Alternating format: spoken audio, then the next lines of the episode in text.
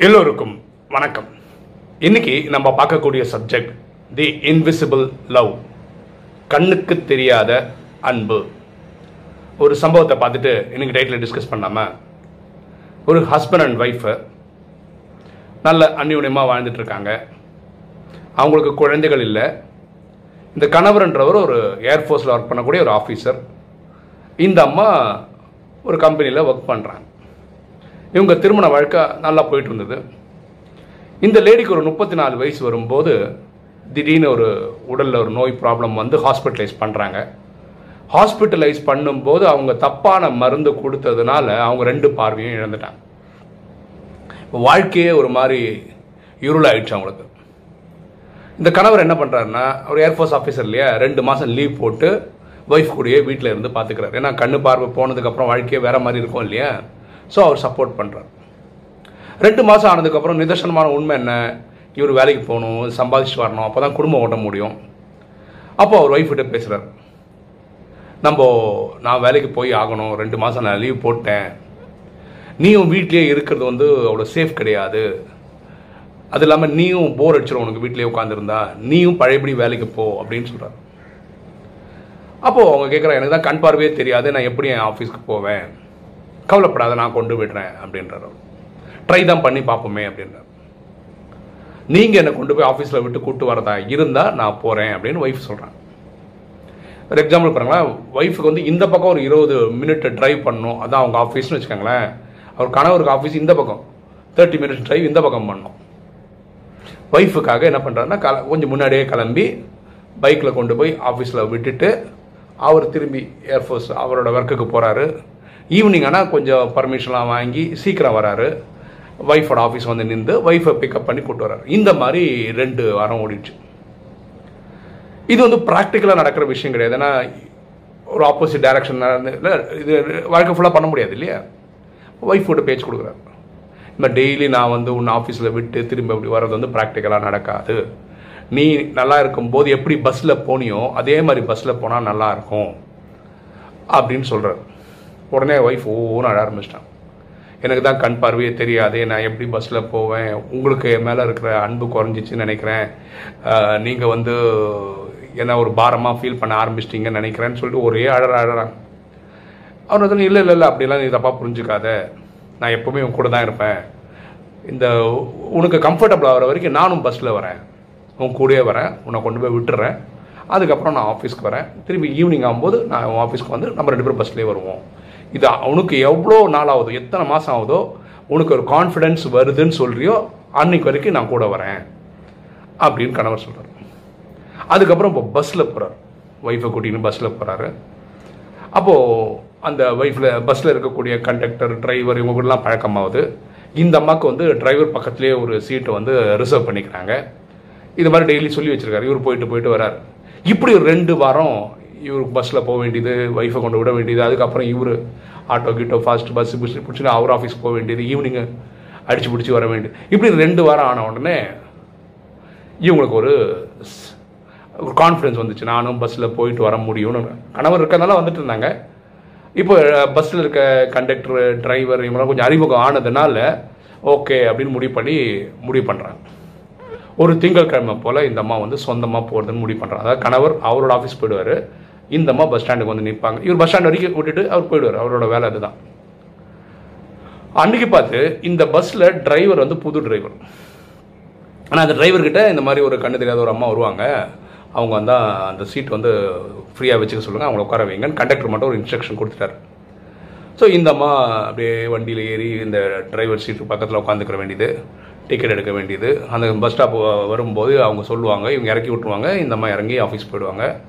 Evening ஆனால் வரும்போது அதே மாதிரி கரெக்டாக யாராவது ஒருத்தர் பஸ்ஸு கேட்டு இந்த நம்பர் ஏறிப்பாங்க இந்த வந்து இறங்கிடுவாங்க. இது மண்டே டியூஸ்டே வெனஸ்டே அப்படின்னு நாலு நாலு நாலு நாள் போயிடுச்சு. இப்போ வந்து ஃப்ரைடே வெள்ளிக்கிழமை ஆகும்போது ஒரு அது ஒரு வாரம் முடிக்க போகிறாங்கல்ல ஸோ இந்த மாதிரி பஸ்ஸு ஏறுறாங்க. அந்த பஸ்ஸை கொண்டு இறக்குற டைம் வரும்போது அந்த டிரைவர் சொல்கிறார் உலகத்திலே நீதாம்மா ரொம்ப லக்கியான பெண் அப்படின்னு சொல்கிறார் இந்த அம்மா வந்து பஸ்ஸில் போயிட்டுருக்காங்க. இந்த டிரைவர் இவங்ககிட்ட தான் பேசுகிறாங்க கூட தெரியாது. எனக்கு கண் பார்வை இல்லை. அப்போ அந்த அம்மா கேட்குறாங்க நீங்கள் எங்கிட்ட தான் பேசுகிறீங்களா அப்படின்னு கேட்குறாங்க அப்போது ஆமாம் நான் உங்ககிட்ட தான் பேசுகிறேன் அப்படின்னு டிரைவர் சொல்கிறார் எங்க நான் கண்ணு தெரியாதவன் நான் போய் லக்கின்னு சொல்கிறீங்களே என்ன கிண்டல் ஏதாவது பண்ணுறீங்களா அப்படின்னு. இல்லைம்மா நான் மண்டேலேருந்து பார்க்குறேன் நான் மண்டேல தான் இந்த வண்டியில் வரேன். நீங்கள் பஸ் ஏறும்போது ஒரு ஏர்ஃபோர்ஸ் ஆஃபீஸர் உங்களை பஸ் ஏற்றி விடுறத பார்க்குறேன் அதுக்கப்புறம் ஒரு பைக்கில் அப்படியே நம்ம பஸ்ஸை ஃபாலோ பண்ணி வரதை பார்க்குறேன் நீங்கள் இறங்க வேண்டிய இடத்துல இறங்குற பார்க்குறேன் அதுக்கப்புறம் நீங்கள் ஆஃபீஸ் போகிற வரைக்கும் நின்று அப்படியே பார்த்துட்டு இருக்காரு. நீங்கள் உள்ளே போனதுக்கப்புறம் அவரே அங்கே தூரத்துலேருந்து டாட்டா காட்டுறாரு. ஒரு ஃப்ளையிங் கேஸ் கொடுக்குறாரு. ஒரு செல்யூட் அடிக்கிறாரு. அதுக்கப்புறம் வண்டி எடுத்துன்னு அவர் போகிறாரு அதே மாதிரி ஈவினிங்கும் வந்து பிக்கப் பண்ணுறாரு வராரு பார்க்குறாரு எல்லாம் பார்க்குறாரு ஆனால் இப்படி ஒரு உங்களுக்கு ஒரு ஹஸ்பண்ட் வந்து எஸ்காட் மாதிரி வந்து போகிறது வந்து எங்களுக்கு எனக்கு வந்து ரொம்ப பெருமையாக தெரியுது. இப்படிப்பட்ட ஒரு கணவர் இது யாரும் தெரியல அவருக்கு. இது ஒரு பெரிய விஷயம் எனக்கு ரொம்ப சந்தோஷமாக இருக்குது அப்படின்னு அந்த டிரைவர் சொல்கிறாரு அப்போ இந்த அம்மா கண்டது அப்படியே தண்ணியாக கொட்டுது இந்த அம்மா என்ன நினச்சிட்டு இருக்காங்கன்னா இந்த ஒரு வாரம் தான் மட்டும்தான் வந்து போயிட்டுருக்கோம்னு நினச்சிட்ருக்காங்க நினச்சிட்டு இருக்காங்க. ஆனால் ஆக்சுவலாக அவங்க கணவர் வந்து கூடவே வந்து போயிட்டுருக்கார். புரிஞ்சுங்களா? அது நினச்சி தான் இந்த அம்மாவுக்கு ரொம்ப அப்படியே கண்ணீராக விழுது. அதாவது அவங்க கணவர் வந்து இவங்க தனியாக போகிறாங்கன்னு தெரியும். ஆனால் அவருக்கு அந்த இது வரல இன்னும் மனைவி தனியாக போகிறாங்களே வராங்களே அவங்க தனி பத்திரமா போயிட்டு வராங்களான்றதுக்கு ஒரு சேஃப்டிக்காக வந்து போயிட்டுருக்காரு. ஸோ இந்த மாதிரி நினைக்கிறாங்க உலகத்தில் யாருக்கும் கிடைக்காத ஒரு கணவர் நமக்கு கிடைச்சிருக்காங்க. இந்த அன்பு ஒரு அபரீதமானது ஒரு மாதிரி சொல்லி அவ்வளோ அவ்வளோ பயங்கரமான அன்பு. இப்போ நம்ம ராஜயோகத்துக்கு வருவோமே. இந்த கதையை நம்ம ராஜயோகத்தோட கம்பேர் பண்ண முடியும். இந்த இன்விசிபிள் லவ் கண்ணுக்கு தெரியாத அன்பு. கரெக்டாக இந்த கணவர் பண்ணுறதெல்லாம் இந்த அம்மாவுக்கு தெரியல. வேற ஒருத்தர் சொல்லும்போது தான் தெரியுது. கணவராக சொல்லவே இல்லை. இந்த குழந்தை வாழ்க்கை இருக்குல்ல இந்த அம்மா கல்யாணம் பண்ணுறதுக்கு முன்னாடி யார்கிட்ட வளர்ந்துருப்பாங்க அப்பா அம்மா கிட்ட வளர்ந்துருப்பாங்க அதே மாதிரி இந்த ட்ராமாவில் சத்தியுகம் திரேதாயகம்ன்றது இறைவன் கொடுக்குற கிஃப்ட் நமக்கு. அவ்வளோ சந்தோஷமா. அது இவங்க அப்பா வளர்த்தது அப்படி ராணி மாதிரி வளர்த்துருந்துருப்பாங்க அதில் சந்தேகமே கிடையாது. திருமணம் ஆனதுக்கு அப்புறம் கணவர்கிட்ட வர ஆரம்பிக்கிறாங்க. நல்லா தான் இருந்திருக்காங்க. இங்கே நம்ம எப்படி புரிஞ்சுக்கணும் துவாபரிகம் ஸ்டார்ட் ஆன மாதிரி புரிஞ்சுக்கணும். இந்த அம்மாவுக்கு திடீர்னு ஒரு ஆக்சிடென்ட் வந்து கண் பார்வை இழந்த மாதிரி துவாபரகத்தில் நம்ம என்ன பண்ணிட்டோம்னா தெரியாமல் நம்ம வந்து தேக அபிமானம்ன்ற நோய் வந்துடுச்சு ஓகேவா அந்த அம்மா கண் பார்வை போன மாதிரி நமக்கு தேக அபிமானம் ஒன்று நோய் வந்துச்சு. அந்த இதுக்கப்புறம் கண் பார்வை போனதுக்கப்புறம் அந்த மாதிரி two hundred percent two hundred percent கணவர் நம்பி தான் இருக்காங்க. அதே மாதிரி நம்ம இந்த மாயை கிட்ட போய் மாட்டிக்கிட்டதுக்கப்புறம் காமம் கோபம் அகங்காரம் பற்று பேர ஒரு பயம் வர ஆரம்பிச்சோன்னா நம்ம இறைவனை அப்படி அப்படி பிடிச்சிக்கிறோம் அப்படி பிடிச்சிக்கிறோம். எல்லாம் அவர் இருந்தால் தான் நம்ம காரியம் நடக்கும்ன்ற அளவுக்கு பிடிச்சிட்டோம்.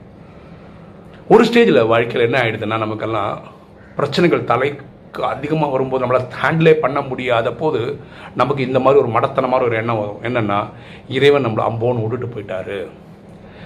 இறைவன் நம்மளை காப்பாத்துறதே இல்லை. இப்படி என்ற எண்ணம் கூட வருது. பாருங்களேன் இந்த அம்மா ஹஸ்பண்ட் சொல்கிறார் ப்ராக்டிக்கல் இதுக்காக நீயே பஸ்ஸில் போ அப்படின்னு சொல்லும்போது கடவுளுக்கு என் மேலே அன்பு குறைஞ்சிச்சு. இனிமேல் டெய்லி கூட வர்றது வந்து ஒரு பாரமாக நினைக்கிறேன். அதனால அன் அனுப்புகிறேன் நீயே பஸ்ஸில் போ நான் பைக்கில் போய்க்கிறேன் ஆஃபீஸ்க்குன்னு சொல்ல நான் அந்த ஒரு சுச்சுவேஷன் சொல்கிறார் இல்லையா? அந்த மாதிரி சுச்சுவேஷன் வரும்போது நம்மளும் இப்படி தான் நினச்சிக்கிறோம் உலகத்தில். ஆனால் அந்த கணவர் அப்படி- அதுக்காக சொல்லலை. சொந்த காலை நீக்கணுன்றதுக்காக சொல்கிறான் இங்கேயும் இறைவன் அப்படி தான் அவரோட அன்பு வந்து இன்விசிபிள் கண்ணால் பார்க்க முடியாது. ஏன்னா நம்ம ஆத்மாவே நம்மளால் பார்க்க முடியாது. இறைவனும் நம்மள மாதிரியே ஒரு ஆத்மா தான் அவரை பரமாத்மான்னு சொல்கிறோம் பரமான்னா உயர்ந்ததிலும் உயர்ந்த அப்படிப்பட்ட ஆத்மா நீங்களும் நானும் கண்ணால் பார்க்க முடியாது. அவரை பார்க்க தான் முடியாதே தவிர அந்த அன்பை நம்ம ஃபீல் பண்ண முடியும். அந்த அன்பை நம்ம ஃபீல் பண்ண முடியும். அவர் எப்படி இந்த இந்த பொண்ணு லேடி வந்து எல்லாம் தயாராகி பஸ்ஸில் மண்டே டு ஃப்ரைடே போகும்போது அந்த பொண்ணு என்ன நினச்சிட்டு இருக்கா? நமக்கு யாரும் இல்லை. நம்மளை பார்க்க கணவர் கூட வரலன்னு நினைக்கிறேன். ஆனால் கூட வந்துட்டே தான் இருக்கார். அதே மாதிரி பரமாத்மா நம்மளை அம்போன்னு விட்டதே கிடையாது. நம்ம கூடயே வந்துட்டு இருக்கார்.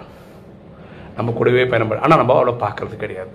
நம்ம எந்த ஒரு பிரச்சனையும் விழாமல் இருக்கிறதுக்கு அவர் பார்த்துக்கிறார். இந்த இன்விசிபிள் லவ் இறைவனோடது. ஓகேவா ஸோ பரமாத்மா யார் எட்நூறு கோடி பேரையும் அவர் பண்ண வேண்டிய கடமைகளை பண்ணிட்டு தான் இருக்கார். ஆனால் என்ன இந்த ட்ராமா படி இந்த கண்களுக்கு வந்து ரொம்ப கம்மியான இதுக்கு மேலே இருக்கிறது பார்க்க முடியாது. பாருங்க வைரஸ் பாக்டீரியா இதில் வங்கெல்லாம் வந்து மைக்ரோஸ்கோப்பில் தான் பார்க்க முடியும். அதோட உயிர் இன்றைக்கி அதுக்கான கருவி கண்டுபிடிக்கவே இல்லை. அதுமாதிரி இந்த வெல்டிங் லைட் இந்த கண்களுக்கு பார்க்க முடியாது. இந்த கண்ணுக்கு ஒரு இவ்வளோதான் கெப்பாசிட்டின்னு இருக்குது ஸோ இறைவனை நீங்கள் பார்க்கவே முடியாது. நம்ம ஆத்மாவே நம்ம பார்க்க முடியாது. இந்த தான் நம்ம பார்க்குறோம். ஓகேவா ஸோ இந்த இறைவனோட அன்பை ஃபீல் பண்ணலாம். எப்படி? இப்போ ஒய்ஃபுக்கு அந்த டிரைவர் சொன்னதுக்கப்புறம் இவங்க ஹஸ்பண்ட் தான் டெய்லி வந்து போயிட்டுருக்காருன்னு தெரிஞ்ச உடனே அது ஃபீல் பண்ண முடிஞ்சதோ? அதே மாதிரி நம்ம இறைவனோட அன்பை ஃபீல் பண்ண முடியும். புரியுதுங்களா இது சம்மந்தமாக வேற ஒரு கதையை உங்களுக்கு கேள்விப்பட்டிருப்பீங்க. ஒருத்தர் இறந்துடுறாரு அவர் வந்து நேராக போகிறாரு அப்போ சித்திரகுப்தன் கிட்ட சொல்கிறார் நான் இறைவனை பார்க்கணுன்றாரு என்ன விஷயம் நான் அவர்கிட்ட ஒரு ஒன் டு ஒன் கேள்வி கேட்கணும்னு. அந்த ஏற்பாடு பண்ணுறாங்க அப்போ இறைவன்கிட்ட கேட்குறாரு நீ வந்து குழந்தைகளாக எங்களெல்லாம் பார்த்துக்கிறேன்னு சொல்கிறேன் ஆனால் என் வாழ்க்கை ஃபுல்லாக நீ என்னை பார்த்த மாதிரி எனக்கு தெரியல அப்படின்றாரு. கடவுள் சொல்ல அப்படியா? அப்படின்னு ஆமாம் இப்போது அவன் லைஃப் கிராஃபை காட்டுறாரு. அப்போது இறைவன் இவர் நடந்து போயிட்டுருக்கார் பின்னாடி நான் ரெண்டு ஒருத்தர் நடந்தால் ரெண்டு ஸ்டெப் தானே இருக்கணும். இங்கே நாலு ஸ்டெப்பு தெரியுது. அப்போது அந்த இவன் சொல்கிறான் நான் நல்லா இருந்த போது நீங்கள் பின்னாடியே வந்திருக்கீங்க. பாருங்கள் நாலு ஸ்டெப்பு தெரியுது. நான் வாழ்க்கையில் கஷ்டப்பட்ட காலகட்டங்களெல்லாம் என்னோட என்னோட ஸ்டெப்பு தான் தெரியுது. நீங்கள் இல்லவே இல்லை. அப்போ இறைவன் சொல்கிறாரு நீ புரிஞ்சுக்கோ அது என்னோட ஸ்டெப்பை நான் உன்னை தூக்கிட்டு நடந்திருக்கேன். அப்படின்னு. புரிஞ்சுக்கோங்க இறைவன் நம்மளை அப்படியே சுமந்துட்டு போகிறார் நம்ம பிரச்சனை பரமாத்மா என்ன சொல்கிறாருன்னா என்னோட குழந்தையோட ரோமத்தை கூட ஒருத்தன் டச் பண்ண முடியாதுன்றாரு. இடியாப்ப சிக்கல் மாதிரி இருந்தால் கூட வெண்ணையில் இருக்க முடியை எடுக்கிற மாதிரி உங்களை அந்த பிரச்சனையை நான் எடுத்துருவேன்றாரு. ஸோ நீங்கள் இறைவனை நம்புறீங்கன்னா போதும். ஒரு ஸ்டெப்பு வச்சு அவர் ஆயிரம் ஸ்டெப் வச்சு வர்றார். என்ன பண்ணுறது இந்த ட்ராமாவில் அது இன்விசிபிள் லவ் தான். கண்ணால் பார்க்க முடியாத அன்பு தான். ஆனால் அந்த அன்பு கிடைக்கிறதுனால தான் உலகம் போகுது. ஃபார் எக்ஸாம்பிள் இப்போ எல்லாருமே கொரோனாவில் கஷ்டப்பட்டுட்டு இருக்கோம். இன்னும் இந்த நேரத்தில் கூட மூணு வேளை சாப்பிட்றோம் தூங்குறோம் எல்லாம் பண்ணிட்டு தானே இருக்கோம் இப்போ சில பேர் சொல்லுவாங்க எங்கள் சில பேருக்கு சாப்பாடு கிடைக்கலையே. அது வந்து அவங்க கர்ம பலன். ஒரு எக்ஸாம்பிள் சொல்கிறேன் பாருங்களேன் புரிஞ்சுக்கிறதுக்காக. யாராவது வந்து ரேஷன் கடையில் ஒர்க் பண்ணுறவர்னு வச்சுக்கோங்களேன் அவர் வந்து ஏழைகளுக்கு கொடுக்கறதுக்கு தான் ரேஷன்லாம் வச்சுருக்காங்க. அந்த அரிசியை வந்து மார்க்கெட்டில் வித்துறாருன்னு வச்சுக்கோங்களேன். அப்போ இவர் அடுத்தவங்க வைத்து அடிக்கிறார்ல அப்போ இவருக்கு என்ன கிடைக்கும்? இவர் பட்னி இருக்க வேண்டிய நிலைமை வரும். தயவுசெய்து புரிஞ்சுக்கோங்க இறைவன் அன்பே சிவம் தான். அவர் யாருக்கும் துக்கம் தர்றது கிடையாது. அவங்கவுங்க பண்ணுற கர்மத்தின் பலனாக தான் இந்த நாடகம் தண்டனை கொடுக்குது. புரிதுங்களா உங்களுக்கு தண்டனை வரக்கூடாதுன்னு நீங்கள் ஒவ்வொருத்தரும் நினைச்சீங்கன்னா எண்ணம் சொல் செயல் மூலமாக நீங்கள் யாருக்கும் துக்கம் கொடுக்காதீர்கள். அவ்வளோதான் ஸோ இறைவனோட அன்பு இன்விசிபிள் கண்ணால் பார்க்க முடியாது. ஆனால் அனுபவம் பண்ண முடியும். ஓகே இன்றைக்கி வீடியோ உங்களுக்கு பிடிச்சிருக்கும்னு நினைக்கிறேன். பிடிச்சவங்க லைக் பண்ணுங்கள் சப்ஸ்கிரைப் பண்ணுங்கள் ஃப்ரெண்ட்ஸுக்கு சொல்லுங்கள் ஷேர் பண்ணுங்கள் கமெண்ட்ஸ் போடுங்க. தேங்க்யூ